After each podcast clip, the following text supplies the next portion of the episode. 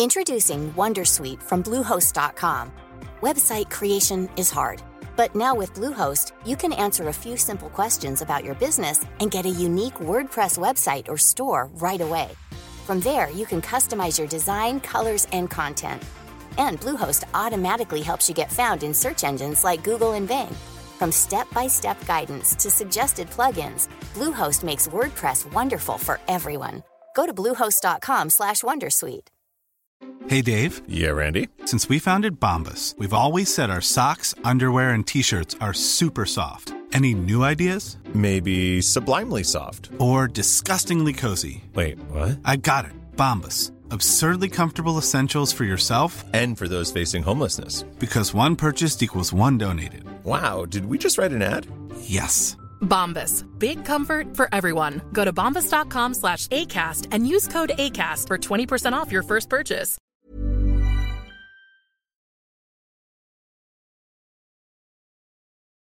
Here we are again, friends. Easter has come and gone. Cambridge Analytica has blown up the world of Facebook, and lots of people have been celebrating the birth of another royal baby. Many things can happen in just a month's time, and sometimes it's hard not to feel the pull of the daily grind getting us down. But don't you worry, this month's episode of Signal is a little bit different.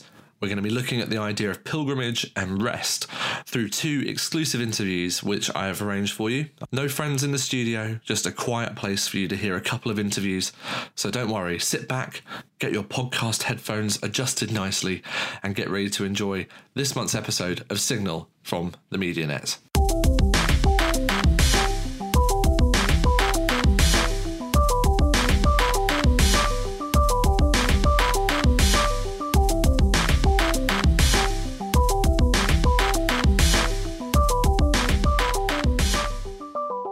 Friends. Yep, it's April 2018. I'm your host, James Poulter, and you're listening to Signal, the podcast from the MediaNet. And as I say, a little bit of a different episode this month.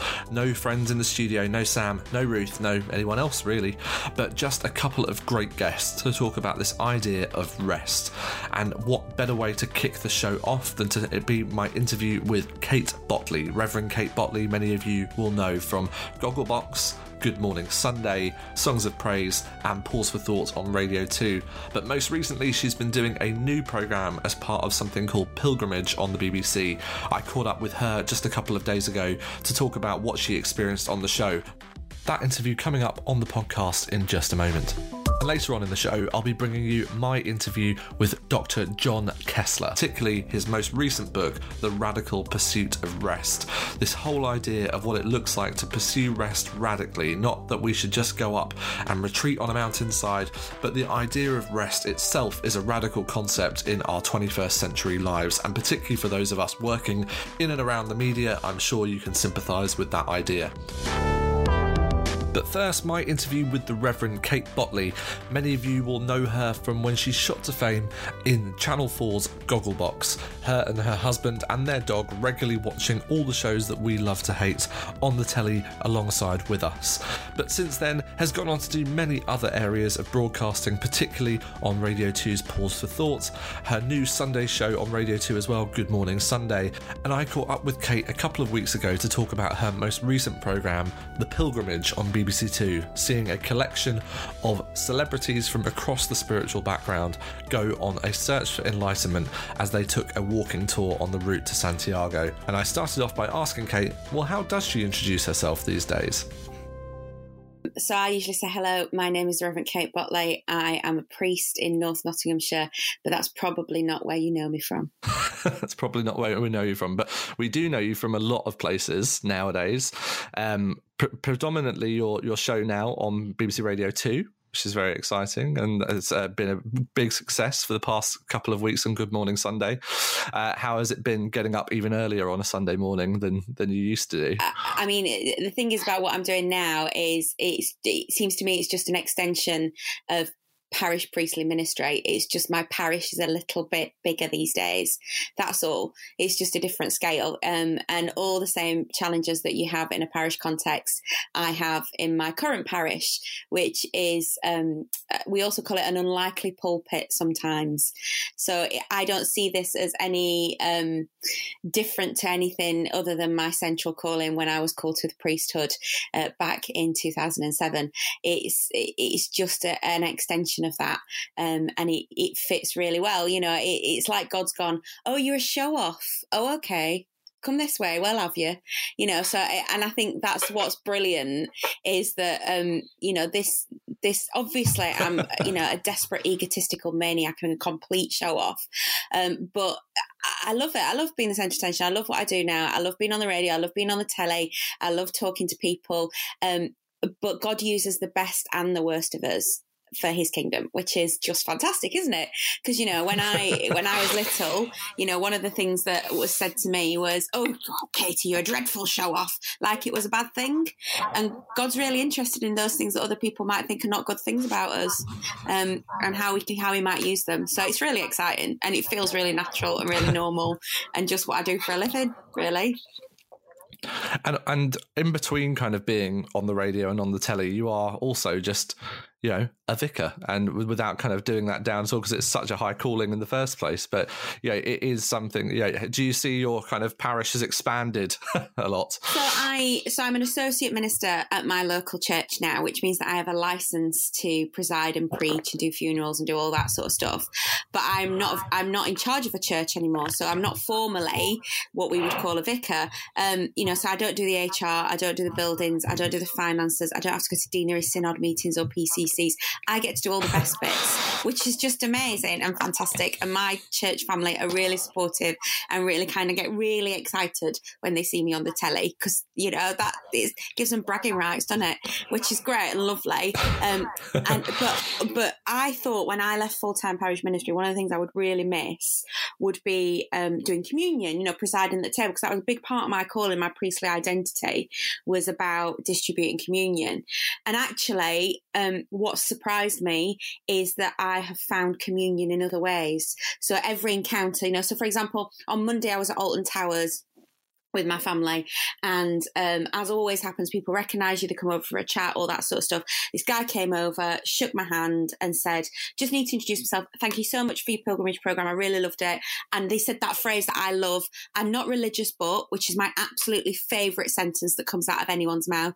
I'm not religious, but I really like your Sunday morning show. I really like what you're doing on telly. Keep up. You know, and that was a communion of sorts because that was a connection with another human being and a communion with God as well. And so there's just you know, a hundred moments like that in a week where you go, oh yeah, that's why I'm not miss. That's not why I'm not missing presiding at the table because I'm presiding at a different sort of table, um, and you know, it, it, it it's I don't expect it to be understood completely because it's real pioneering stuff. This, you know, um, and the Church of England's always a healthy 50, 40 years behind everybody else, but we're just starting to think about how we might do ministry in the marketplace that is media for vicars, for ordained people. You know, I mean, Christians been in the media for years and years and years, and so have some clergy, but to be doing popular culture stuff, to be doing, you know, reality TV and things like that is, I think, is really interesting so yeah as you've moved into this kind of world obviously it's not been kind of an, an overnight thing. There's been a, a, lot of stuff going on for a number of years now particularly and most famously i suppose from the starting back in in gogglebox. Just tell us a little bit about how that originally started and and yeah kind of what that journey was like as you went through the show up until now Okay, so I have always done bits and bobs of TV and radio ever since I was little. So I think my first ever paid piece of work was for Radio 4 when I was about 12. Um, and I was a regional voice on some play in the afternoon or something, you know. So I used to do I used to do stuff like that when I was little and I went to a I went to a theatre group when I was when I was a teenager. Um, and loved it, loved all that, you know. Um, but when I got to 16 like lots of people, you know, you, you kind of start thinking, well I don't really want to I, I'd really really love to go into like theatre and drama and stuff, but I don't want to wait on tables either between parts. So I'll, I'll sort of park that to one side. And the good working class girl that I am, I expected to get a proper job and I ended up being a vicar. So it's not quite what I had in mind really. But um, it, it's, uh, it, it's, uh, so I did, so I did that bits and bobs of theatre, bits and bobs of telly, bits and bobs of radio, and then parked it at about the age of 16, 17 uh, and never really did anything else with it. And then, um, when I got my curacy, um, the uh, Vicar's wife worked for BBC Radio Nottingham. So I would start to do little bits and bobs on BBC Radio Nottingham, pause for thoughts, that sort of stuff. Um, and then I started doing pause for thought for Chris Evans, which was just amazing and fantastic and a real privilege and an honour. And then um, I got my first incumbency, so my first job on my own, looking after three churches and doing a chaplaincy at an FE college, a further education college.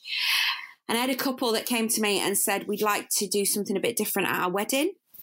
So we came up with the idea of doing a flash mob at that wedding, uh, which we did, and that got posted on YouTube, and that went, that got 10 million hits. That went viral on YouTube. Um, and then off the back of that, uh, a few TV companies saw that and phoned me up asking me to do various things. Um, and you know, it was one of those you got to be as gentle as a dove and as wise as a serpent. So I turned down various things that various TV companies were trying to get me to do. um, one of my favourites was the Channel Five idea of uh, wacky races. You know, Dick Dastardly's Wacky Races, where they wanted groups of groups of themed um, employees to race in cars from London to Brighton. So they wanted hairdressers in a, a hairdryer shaped car, they wanted uh, doctors in a stethoscope shaped car, and they wanted vicars in a church shaped car to race from London to Brighton. I thought that might not be the most glorifying thing for the for for Jesus Christ, so I decided against that one. Um, so uh, we we we got a call from Gogglebox, and Gogglebox said, "Would you like to be part of this?" We knew the show, and what we loved about the show was the diversity, was the snapshot of our nation as a place of people of all different backgrounds, colours, income, beliefs, you know, and I thought this is a good, it's a good program and it would be a good thing to have somebody on there who is a Christian, who is unembarrassed about their faith, who can talk in a very easy to understand way and, um, Mm. can be accessible. And one of the best things about Gogglebox was when people went, "Yeah, but you're not really a vicar, are you? Because you're not like a proper one." And I, I know exactly what people meant. Like, and did you at the time, or like, at what, at what point along the journey with it did you know? Oh, this is becoming a thing now. Like, I'm I'm going from being this you know kind of person that's done a little bit of radio in the background to now actually I'm going to be kind of very much a foreground of the you know, picture of what it looks like to be a vicar or you know reverend in the church or someone with a faith in in the media. You know was there a turning point kind of moment where you noticed that something had changed? Yeah. Well gogglebox were really interesting because they wouldn't let us do any other media. Their their exclusivity rules are quite tight because obviously the the joy of the show is that you are sat on your sofa watching telly like everybody else. They don't want you popping up on Good Morning Britain and you know Loose Women and things like that. They want you to be one of the one of the people that watches telly, not on the telly, which you can totally understand from the fourth wall perspective. Um, but um, there was a moment when a friend of mine, so where as, as, women vicars, we're really used to people stopping us in the street and saying, "You remind me of that vicar of Dibley." We're really used to that, all right. And it doesn't matter whether you're tall, short, fat, thin. Every female vicar gets that comparison. And it was when a friend of mine, who's a woman vicar, phoned me and said it happened, and somebody had stopped her in the street and said, "You remind me of that vicar off Gogglebox." And that was the moment when I thought, oh, this is a thing, isn't it? This is a, you know, you you now become not I'm not on like some great example of women clergy or anything like that, um, but actually you become some sort of focus for that. You become some sort of emblem of all women clergy. And it was it was that it was that moment when i thought oh yeah i need to take this. I mean I, I, I, don't get me wrong i took gogglebox very seriously. You know i knew exactly what i was doing in terms of pr for the church. I knew exactly what we didn't stumble yeah. into it. I didn't wake up one morning and go oh yeah that sounds like a laugh. Do you know what i mean? I, I we thought and prayed about it. I wrote a theological reflection on it. I thought uh, we wrote down a big long list of fors and against and why we might do it and why we might not do it. So you know it's it, it's quite deliberate. It's not I don't just stumble from one thing to the next. And then the, I guess the bigger decision for me was um, 18 months ago when I resigned my full time parish. So that, you know, I resigned my stipend and I went freelance. So the collection plate no longer pays for me. The license fee does. And I, we made that decision to, to say, you know, no pension, no sick pay, no income from the church, no stipend, made my family homeless said, right, we're moving out of the vicarage, we've got to find somewhere to live, because we were so clear that this was what God was calling me to do for this season.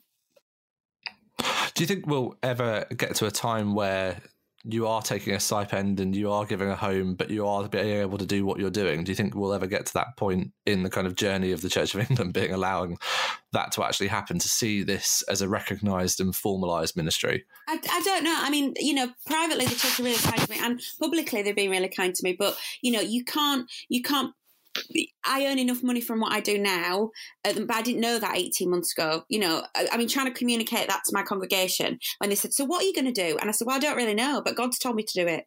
So, you know, trying to communicate that Monday morning I would wake up and I had no idea how we were going to pay the bills or the mortgage. I was just praying that the phone would ring because that's what freelancers like, you know. Yeah. Um, we all know that. Those of us that work in, in the media know exactly what that feels like. Um, and my husband's a violin teacher, so that's not going to pay the mortgage. You know, I knew that we but but at the same time i had no we had no worries really about that. You know it, it, it was perfectly it was you know because god's called you to do it so why would you worry too much? But um i i think what's gonna i mean i don't know what's gonna happen. Who knows what god's gonna call us to next but i wonder whether actually we'll see more of this um people tent making so earning a crust from other other forms of ministry rather than the formalized vicaring that we we recognize more clearly. So I I I don't know is the short answer. I'm very willing to go back into parish, but God needs to tell me to do that. It needs to be a really clear call because at the moment this is my parish and this is this is currently where I'm talking about Jesus in the marketplace. And one of the, the most prominent ways you've been doing that recently is on the, the recent BBC Two show, The Pilgrimage.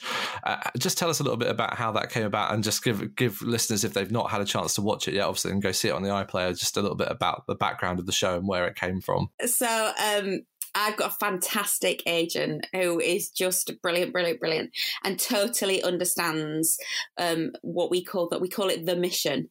Um, so the idea that uh, do I think anyone's going to fall on their knees in front of master chef and give their life to Jesus because they've seen me cook a souffle? Of course not. Do I think they might feel a bit warm about the church? Yes, that's all I'm after. I'm not after, you know, I don't. I'm not naive in this, and you know, and I don't flatter myself to think that my face on TV or my voice on radio is going to make people see some sort of light or revelation. But they might feel a little bit warmer about the structures of the church and the organisation of the church, which might make it easier for them to make contact later down the line. That's the aim. That's the aim. Um, so my agent phoned me, um, and she's great. And she phoned me and said, "This has come in like she does."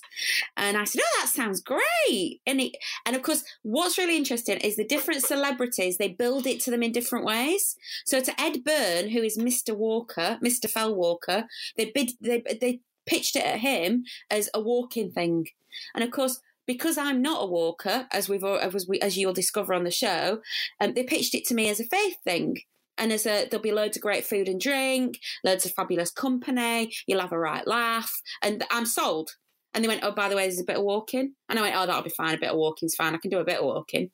Um, yeah, yeah. I walk, to work. I can I can fit that in. do you know what I mean? The trouble is about being a Christian and being middle class. I mean, you know, I'm middle class by profession, not by birth. So this is all relatively new to me. But you say you don't swim. You say you don't ski. You say you don't play video games. People go, "Oh right, okay." You say in Christian circles, you say you don't walk. People look at you like you've just, you know gone around the house on Christmas Day and knocked over the tree. It, it's just, you know, they can't, it doesn't compute for middle class Christians that you don't like fell walking. They're just like, what? You know, I don't like walking. I don't like it. It's boring. It's hard work, and the views aren't even that great. Um, I like swimming. I like horse riding. I like playing video games. I like watching telly. You know, so it it, it, it was horrible and hideous, and I hated hated the walking so much, but I really like the people. I mean, the, the, your hatred of the walking does come through fairly strongly in the first couple of episodes. So I think um, that what you know those those watching What's will know the it. point? What's the point in walking up that? There's a road. There's a road and buses. Why, why are we walking when we can get a car? You know, I, I just don't get it. I just don't get the physical act of walking. And that whole narrative of hardship brings you closer to God. What a load of rubbish. Jesus suffered on the cross, so I don't have to. certainly, yeah, yeah. I think we certainly kind of get your your uh, love of the the uh, the spirituality of it, but not necessarily the physicality of it as as you go through the show. And obviously, a number of the other participants on the show did kind of see it from very different ways. I mean, like, just tell us a little bit about some of those conversations that you had whilst you know, kind of on the walk, and the the, the things that you saw other people learning, and you know, kind of their faith journeys evolving. What was that like to yeah, witness? well, I mean, of course, of course, it's it's for telly, so you've got a camera in your face the whole time. So actually, the most interesting conversations happened off camera. The most honest, real stuff happened when they'd finished rolling for the day because we were all so exhausted by the time they'd finished you know, getting our pieces to camera and all that sort of stuff. Actually, really interesting stuff happens after a couple of bottles of wine sat outside a bar, doesn't it? That's we all know that. Um, it, it, yeah, it was fascinating. What was what was really challenging and tricky for me is because I was the dog collar on it. Is I found myself coming into bat for faith a lot of the time. So there were two of us that professed to be Christians, myself and Heather Small, and there was a good clump of agnostics, um, and then and then a couple of atheists as well. Um, what was really interesting for me was those who profess not to believe, who profess to be from an atheist perspective, were by and large from a Roman Catholic background and had been cradle Catholics, really immersed in it, particularly Ed Byrne, who had um, you know, had grown up in the Roman Catholic Church, altar boy, you know, First Communion, all that sort of stuff, um, and then sort of rejected that in adulthood, and just seeing the the damage that had been done because he'd always felt like he couldn't question, like to question was to doubt, um, and it, it because you understand everybody else's context in the context of your own. Myself, I wasn't brought up in a church family. You know, we weren't taken to church as kids. We were christened as babies, but I only started uh, finding my faith in my teens. Um, and so I don't have any of that history, don't have any of that baggage. You know, it never occurred to me that you couldn't question scripture. It never occurred to me that you couldn't argue with stuff. Um, so, you know, you start to see yourself. Sometimes I always thought, oh, it's such a shame I wasn't brought up going to church. And actually, in this context with Ed, I thought I was actually on a front footing because I found it myself, which I think is really interesting. Yeah, you had that opportunity to kind of you know navigate for your own way. I mean, I, I came from the same thing, and I think that I often have that conversation with people. And of course, what what invariably happened was the per- people that I got on best with were the people that don't believe. You know, which is kind of right and good, isn't it? Because that's sort of what I'm about, really. You know, and eh, eh, you know, I, present company acceptive. I, have always preferred the people that don't go to church to the people that do. You know, the, it's it, that's sort of what I'm about. Pioneer evangelism and talking and PRing, and that's kind of the gig, isn't it? So that's good. so you could argue that know there's probably a missing one of know we've got teachers you know pastors evangelists pr people should have been in that list. Yeah i think i think you know you you play to your callings and your strengths and you know we we're very I would say that I've experienced some sort of reservation around using things like PR for Jesus and, you know, making Jesus famous and all those kind of phrases. People go, I'm not sure about that. And people are very skeptical about words like fame and celebrity, and you're not allowed to own it. You know, so I had a guy on Twitter the other day saying to me, You need to be very careful about calling yourself a celebrity, Kate. Actually, it's other people that call me that. But if that's the label and I can use that for Jesus, then I'm going to, of course I am. Why wouldn't I? I'm going to use everything I can because, you know, one one day I'm going to have to stand in front of him and he'll say, "What did you do in my name?" And I want to have a big long list. I want to say, "Settle yourself down because I've got a few things to talk talk to you about." You know, and I want to use the best and the worst, and I want to say, "I got this right, and I got that." I do too many eulogies for people where all I have to say is they like crosswords. The vicar at my funeral, I want people to, I want him to tell people to bring their sandwiches and to have a toilet break halfway through because I want to have done plenty of stuff. Yeah, they'll need some time to get through it all. Yeah, absolutely. Yeah, absolutely. You know, and it's fine. You know, I'm a John 10 10 girl all the way through. Or cut me down the middle, and he says life in all its fullness. And it's, you know, this is my ministry. I, I'm not holding myself up as some sort of saviour of the Church of England. We've already got a saviour. We don't need another one. You know, but this is my ministry, and this is what my ministry looks like. This is what gets me out of bed in the morning what's yours look like tell me about yours and yours might be the flower arranging or the you know the preaching to millions, or it might be the, um, and there are no less or greater ministries. It's just what you're called to do, get on and do it. And when you're called to something else, go and do that. Well, so one of the last things I wanted to talk to you about is obviously one of the, in this month's show, we're talking a lot about kind of the idea of retreat and rest. And a lot of that was spurred by this kind of idea of what I thought what watching the pilgrimage might be about, about this kind of getting away from it all and engaging with kind of nature. how do you how do you kind of fit rest into your life when it is so busy? Are you do you have tactics and hacks to kind of get away from the you know Twitter and you know kind of the, the phone always ringing? Like how do you fit rest in around that schedule, particularly being freelance when you've always got to basically you you want to try and say yes to as much as possible, right? What, how does that fit into your life day to day? Well, I I'm always a bit hesitant, really, because I think I think we've got to be really careful because rest looks like different things to different people. So, in I would argue that in Christianity there is a prejudice of introvertism. So, rest for when I talk to people that are very holy, for them, rest looks like silence and solitude and countryside and being alone. Now, rest doesn't look like that for me. But because we have this prejudice of introvertism in the church, where we say silence is holier than noise, where we say being alone is holier than being with people, um, I would argue that it's okay for it to look like different things to different people. So I'm not a, it shouldn't surprise you or anybody else listening that I am not a, a weeks long silent retreat kind of gal. That, that's, that is that, not my hmm, thing. That's surprising. It's, it's, surprising, isn't it? I know, right? Um, and because I am an extreme extrovert, I find my rest and relaxation in different ways. So, um, lots of swimming. So I can go for a swim for 30 minutes and that will restore me, I would argue, as much as it might for someone who goes away for three days of a silent retreat. Three days of silent retreat would just leave me feeling exhausted and stressed and angry. So it's not for me. So you find, like anything, find your thing. So I do lots of watching, te- I love box sets and watching telly, completely zoning out, putting my pajamas on, that sort of stuff. Nice glass of wine. I love film. I love going to the cinema because the cinema's brilliant because you're there for two hours and you don't talk. So I would call that silence. That's silence for me because I'm not talking. So that's silence.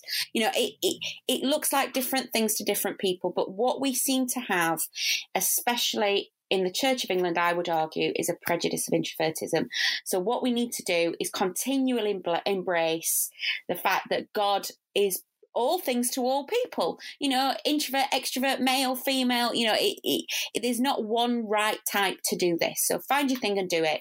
Um, so you know, I have really lovely holidays. I have great holidays. We always have a great holiday. We always make sure. But this year we're doing two weeks in Orlando, Florida, at all the theme parks. That will be amazing. Now that sounds like hell on earth to other people. To me, that's the best holiday ever. Right. So. You know, it doesn't have to look. You know, someone once said to me, a spiritual director I had once, I got a new spiritual director after this. You know, if I walk into a spiritual director's office and there's a bowl of stones and a candle and Rublev's Trinity the, on the wall, I'm out of there. I'm not interested in bowls of stones and candles. What I want is pot of tea and a piece of cake and for me to talk for two hours at you. That's what I want that's how I'm going to work this out. so my spiritual director at the moment, I can see him physically bracing himself when I arrive at his office. He's like, right, okay, here we go. You know, it, it, it's but it's it's different. So for me, rest and relaxation is a really good holiday, um, really good spiritual direction. I eat a lot of cake. I go to a lot of tea shops. I watch a lot of telly and not a lot of walking, I assume. not no walking. I swim. I love to swim. You know, uh, but the the idea, you know, the idea that I would go on a silent retreat for three days would fill me with the most fear and stress, and it wouldn't do it for me at all. You know, a spa day. Going to going to Eden Hall Spa and having a spa and a facial and a you know full body massage, yes, lovely great. So, you know, I just I think that we just need to be really careful about fitting people into boxes that we say oh rest and relaxation looks like this because from what my reading of scripture is is that when we were created in the genesis in the genesis narrative you know and whether you believe that literally literally or figuratively the first thing we did after god created the world is we rested with god now, that looks like different things for different people. So, as long as your rest is with God, then it can take whatever form you like, whether that's jumping out of an aeroplane or sitting in a convent with 16 nuns. well, that sounds like a great place to uh, kind of go and do whatever rest it feels like Pray for, for everybody me. else. Make a full. I'm going to go make a full cooked English breakfast, sit down, have a cup of tea, and watch the next episode of RuPaul's Drag Race. That's my recent relaxation for the next hour or so.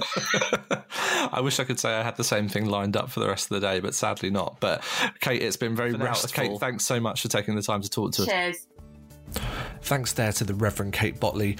You can check her out every Sunday morning on BBC Radio 2 on Good Morning Sunday and go back and watch the episodes of The Pilgrimage on the BBC iPlayer. I can assure you, you will get a lot out of it. Now, up next on the show, I am really pleased to introduce you to someone that I found particularly helpful in my spiritual walk recently, Dr. John Koessler. Dr. John wrote a book recently called The Radical Pursuit of Rest, looking at this idea not just that we should go and pursue rest radically, try saying that three times, but we should actually look at the idea of rest itself being a radical endeavour in 21st century life.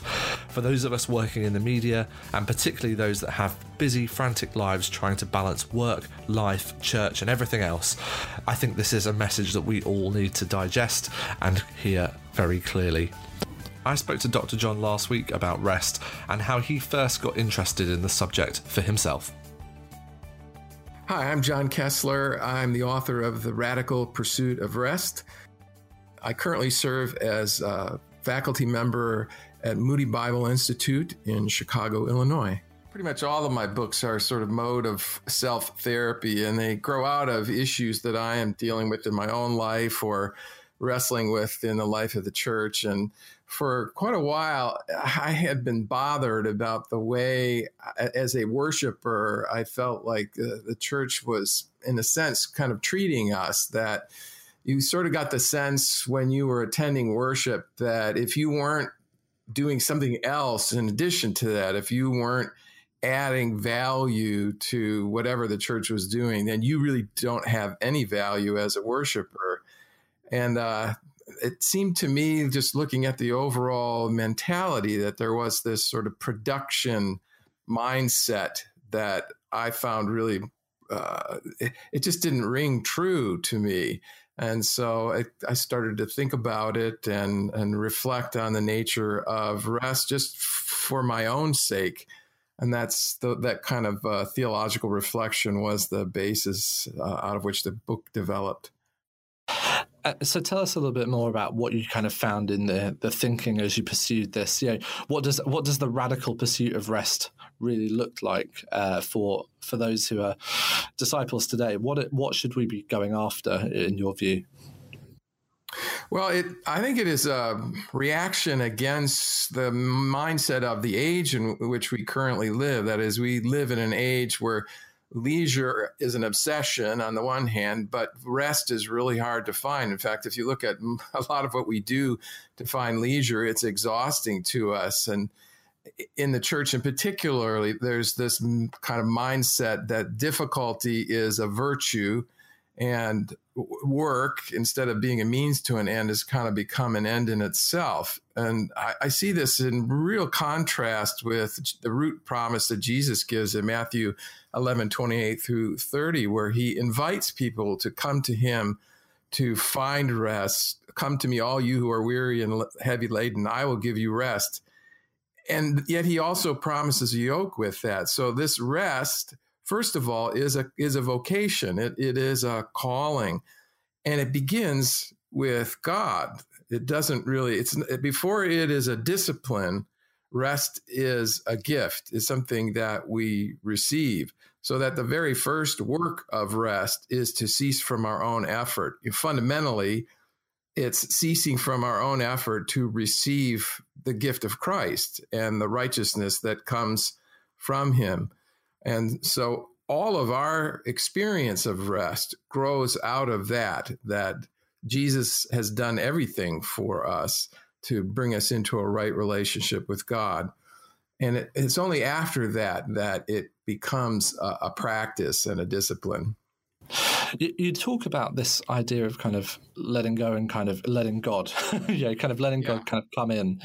And, but so much of our kind of modern digital life in many cases, and you speak about this in the book about kind of living with uh, pursuing rest in kind of the digital age.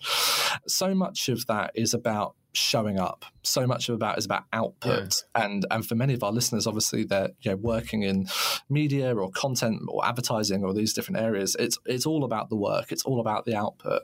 So how do you kind of help you know, people reconcile that call to rest um, that is that biblical view with the modern digital era. How can we, you know, kind of live with these two things in our lives in a, a happy balance? on the one hand, uh, we're not going to go back to a pre digital age. So we do have to learn to manage our lives with this uh, uh, constant interruption, you know. And I, and I feel like if you look at Jesus' ministry and his life, there were there were times when Jesus intentionally separated himself from the crowd. You know, he took the disciples and he went off to a, a quiet place or a desert place. Our problem is that we take the crowd with us. You know, at, at any moment, pretty much anybody that I'm connected to can push a little button and I get an announcement and I, and I, I'm like Pavlov's dog, you know, as soon as I hear that noise, I, I need to check who, who texted me or emailed me or what's happening, you know, in social media, which means that I become conditioned to this constant background noise in my life. And i really have to go counter that to that first of all. If i'm to if i am going to find that space where uh, you know where, where i can remove the things that are distracting me from god it's not going to be automatic i, I really do have to take some uh, uh, uh steps to uh, uh, to clear the air and sometimes it's you know mechanically it's it's not rocket science. It's kind of simple. You just turn it off. Sounds so simple, doesn't it? well, that's I find in my own experience that it's easy to do in terms of the technology. It's hard to do in terms of my own angst, you know, because what I find is if if my internet goes down, if my uh, uh, you know, if my email is, if I, I have a place that my wife and I like to go to where we the only way we can get internet is if we could rob from our neighbors, you know, if they don't have a protected. And apparently, the only person who, you know, who had one that wasn't protected moved. So, so I go there. I don't have an internet connection without taking some steps to find one, and I find that I get anxious. It doesn't really take very long for me to start feeling anxious, and uh, of course, once I actually do reconnect, I find that it really wasn't worth it. there wasn't really that much that I that I couldn't have missed. So I think you know, first of all, there's there's a sense where we have to begin to be countercultural. I, the, I think the other issue that you're describing with the kind of profession, you know, people who are in the media, uh, there are other forces in play too. There's tremendous pressure to put yourself out there. You know, I, I, find this as a writer one of the one of the things that I do the worst is uh, marketing myself. I'm I'm just I terrible at it. I, I you know, and I like I want to write the books. I don't really want to market the books, but but you know, but there's a lot of pressure then to kind of get out there. You're in competition with other people. And I'm assuming that's you know true in, with journalists in general. You're all sort of scrambling for the same stories, and uh, I think that adds another dimension to it. That in, on the one hand, you have to do your job. But on the other hand, I, am thinking of a, a wonderful quote by Wendell Berry where he says, there's no denying that competitiveness is a part of life that, that it does create uh, a certain uh, uh, value. But he says it's equally obvious that no individual can lead a good and satisfying life under the rule of competition and that no community can succeed except by limiting somehow the competitiveness of its members. Berry says one cannot maintain one's competitive edge if one helps other people so there is this thread in uh, the Christian life that really goes counter to what's at the very heart of uh, many of the ways that we're living.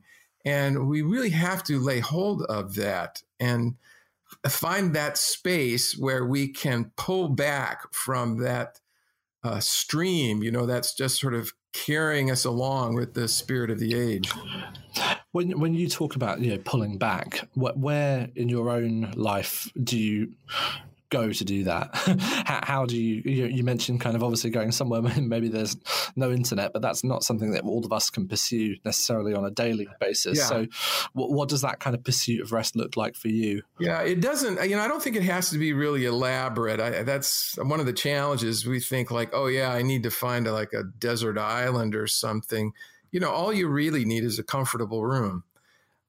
I think all you really need is a good chair Uh, you know all you need is some space good space. You know there's good space and there's bad space. So and then there's workspace which is which can be either. Sometimes workspace what, is good and sometimes it's bad. what does good space look like? I, well, I think that's going to depend on the individual but I, I think that is first of all it's usually comfortable space whether it's indoors or outdoors I think when it comes to rest, it's going to have to be space where you're not easily interrupted. And so again, it may just be simply it's it's a comfortable space where you don't take your uh, cell phone, you know, you don't take your uh, uh, your smartphone, you don't have your computer, or you turn all of that off, and you know you find you find some space where you can sit or walk and and first just get used to not having people uh, uh, around you. So often the practice of rest is associated with some of the ancient disciplines, like the discipline of silence and solitude. Now, I think one of the things you'll find, though, if you begin to do that, is that it's not comfortable at first. You know, especially if you're used to having this cushion of sound or busyness or distraction. I, think a lot of times we use all of that to protect ourselves from the, what's what, uh, what's happening in our inner lives. And so it's not like it's probably for most of us probably not a good practice to say, okay, like I'm going to spend I'm going to start I'm going to spend an hour in solitude. You'll last, you know, if you're lucky, you'll last a minute before you start to you know get hives and yeah. you have to go do something. So start I, think you know set your set a manageable goal. So find some space that you you think will be comfortable. Give yourself 10 minutes. And i think one of the first practices is just uh, reacquaint yourself with god because he's already there. And uh, just you know just make yourself aware of your surroundings make yourself aware of the reality of God's presence and just wait for a little bit and realize that nothing really has to happen. Uh, you don't have to have a you don't have to have a burning bush, you don't have to have a cloud of glory. You don't have to pray a prayer that's going to change the world. And when you walk out of that space, when you leave that space, you will find that the world has gone on without you just fine because God is in control. I just want to challenge you a little bit on this thinking around the the kind of direction towards. Yeah, a lot of us when we talk about rest, we go straight to oh well silence solitude retreating yeah kind of jesus going yeah, up yes. on the mountainside right but yeah for many people yeah. particularly if you are that kind of extroverted type you find rest in other things just talk about how you kind of for those of us that you know kind of a natural disposition is exactly what you're describing of being you know kind of going into a small room or you know kind of a dark space or being out on alone is the worst way of us kind of feeling you know kind of restful you know where, where people draw their energy from others um, and many obviously in this profession yes. kind of work with that just talk about a little bit about kind of like what you see and how rest can take different forms other than just the kind of the silence. Yeah, I think that you know, I think that on the one hand, you certainly have different kinds of personalities. So you have the introverted personality who for them, uh, solitude and silence is energizing. And then you have the extroverted personality. And for them, you know, solitude and silence is d- demanding, it's draining. They need to be, they are energized by being with people. And I do think that that for that kind of person to be engaged with people is a, a mode of can be a mode of rest. You know, I, I think the issue is whether what's the aim. I think the essence of finding rest is that it doesn't have to be um, productive. You know, so I, I think people who engage in friendships and relationships and conversation that becomes an it's an end in itself. It, you, it doesn't have to tend towards something. Uh, you can just spend time together. I, I think that certainly is uh, legitimate as a mode of experiencing rest. I, I also think, though, that and uh, that for all of us, there are probably some disciplines that are contrary to our personality style or our nature that there's value in practicing uh, occasionally. I don't think they're going to be foundational to us. You know, so the person who's an introvert sometimes needs to discipline themselves to engage, and the person who's an extrovert sometimes needs to discipline themselves to disengage, to find a kind of a space in their experience with God, to find a kind of a, a, a you know, a, a margin that they wouldn't have otherwise. But no, I think you're totally right in what you're saying. Let's just maybe kind of steer towards talking a little bit about the way in which you kind of talk about this in the book. Um, that not just only that it's that we have to pursue rest in a kind of radical fashion, like like you say, going off on a seven day silent retreat or something for most of us, which would certainly personally probably be a, significant chore. Let me clarify that I actually don't. Um, I am not actually advocating that people pursue uh, a lifestyle of radical behavior in modes of rest. So, so I'm really not arguing that saying that, you know, what you need to do is you need to be like St. Anthony, go live in a cave, you know, reduce, get rid of all your stuff. Uh, when I call it the radical pursuit of rest, what I'm really saying is that the whole notion of rest is radical compared to the spirit of the age. You know, the, the, the spirit of the age, which is production oriented, which says that your value is shaped by what you produce. The, the thought that really you don't need to produce anything in order to have value where God is concerned, that I think is what is radical. And I think that the pursuit of rest then really takes place in the ordinary context. It takes place in everyday life. It really isn't uh, uh, that you have to strip away everything in your life, get rid of everything that either is important to you or that you love. Maybe just in summary, as we kind of close, could you maybe help our listeners, those that want to kind of get a more restful place in their life, where would you point them to in terms of either scripture or advice or resources to kind of better pursue this rest, which is, as you put it, a, a radical thing to do today? I think uh, the first place that I would point them to is the person and work of Jesus Christ. Jesus in Matthew 11, 28 through 30, to me, that's the uh, the core promise of rest, where Jesus invites all who labor and are heavy laden to come to him, and he promises to give them rest. And then I would say within that promise, in, a, in effect, Jesus is calling us to take up rest as a vocation. Take my yoke, uh, take my yoke upon you and learn from me. So this is a this is you know the yoke. If you think about the image, it's an implement that was put on a beast of burden, and it was enable them. It was to enable them to carry the load well, Jesus is the implication there is that we we already have a we already are bearing a yoke, and Jesus is offering us a different yoke, and His yoke is the yoke of rest. So I think your starting place is to recognize that rest is it, it begins as a location, not a discipline. So you start with Christ. You recognize that Jesus has done everything that needs to be done in order to put us in a right relationship with God. And then you begin to you begin to think about what that means for me to have, be in Christ, to be living uh, the Christian life out of the strength and the grace of Christ. Um, in terms of resources, you know, I, I, think there's a there's a wonderful uh, author, uh, theologian by the name of Josef Pieper, who uh, really helped me to understand these, and he's he's written a number of books uh, P I E P E R, J O S E F P I E P E R.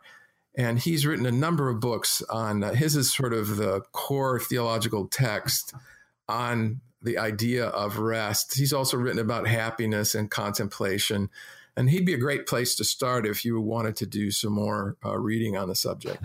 There's also a, a, great book by a certain Dr. John Koessler as well, which I've heard is, is pretty uh, pretty smart on that one. So I recommend to you all listening, uh, "The Radical Pursuit of Rest." Uh, John, thanks so much for taking the time to uh, spend with us and talk about this uh, on this month's episode of Signal. It's been a real pleasure, James. Thank you. Dr. John Koessler there, you can find out more about his book, The Radical Pursuit of Rest, where all good books are sold. I thoroughly commend it to you. Well, that wraps up this episode of Signal, a little bit of a different one, hopefully a more restful one for all of you in this post Easter haze. If you want to get in touch with the show, we always want to hear your comments, and you can do that over on Twitter. You can find us at the MediaNet with the hashtag Signal to let us know about the show. We'd love it if you would rate and review the show over on Acast, SoundCloud, iTunes podcast app, or wherever else you're getting your podcasts. And we hope that you would also give us an email if you want to get in touch with the show or send us something that we should know about. It's signal at themedianet.org.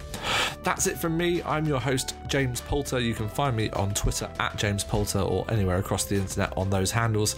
And I look forward to rejoining you all with Sam and Ruth and the rest of the crew next month on Signal from the MediaNet. For now, bye.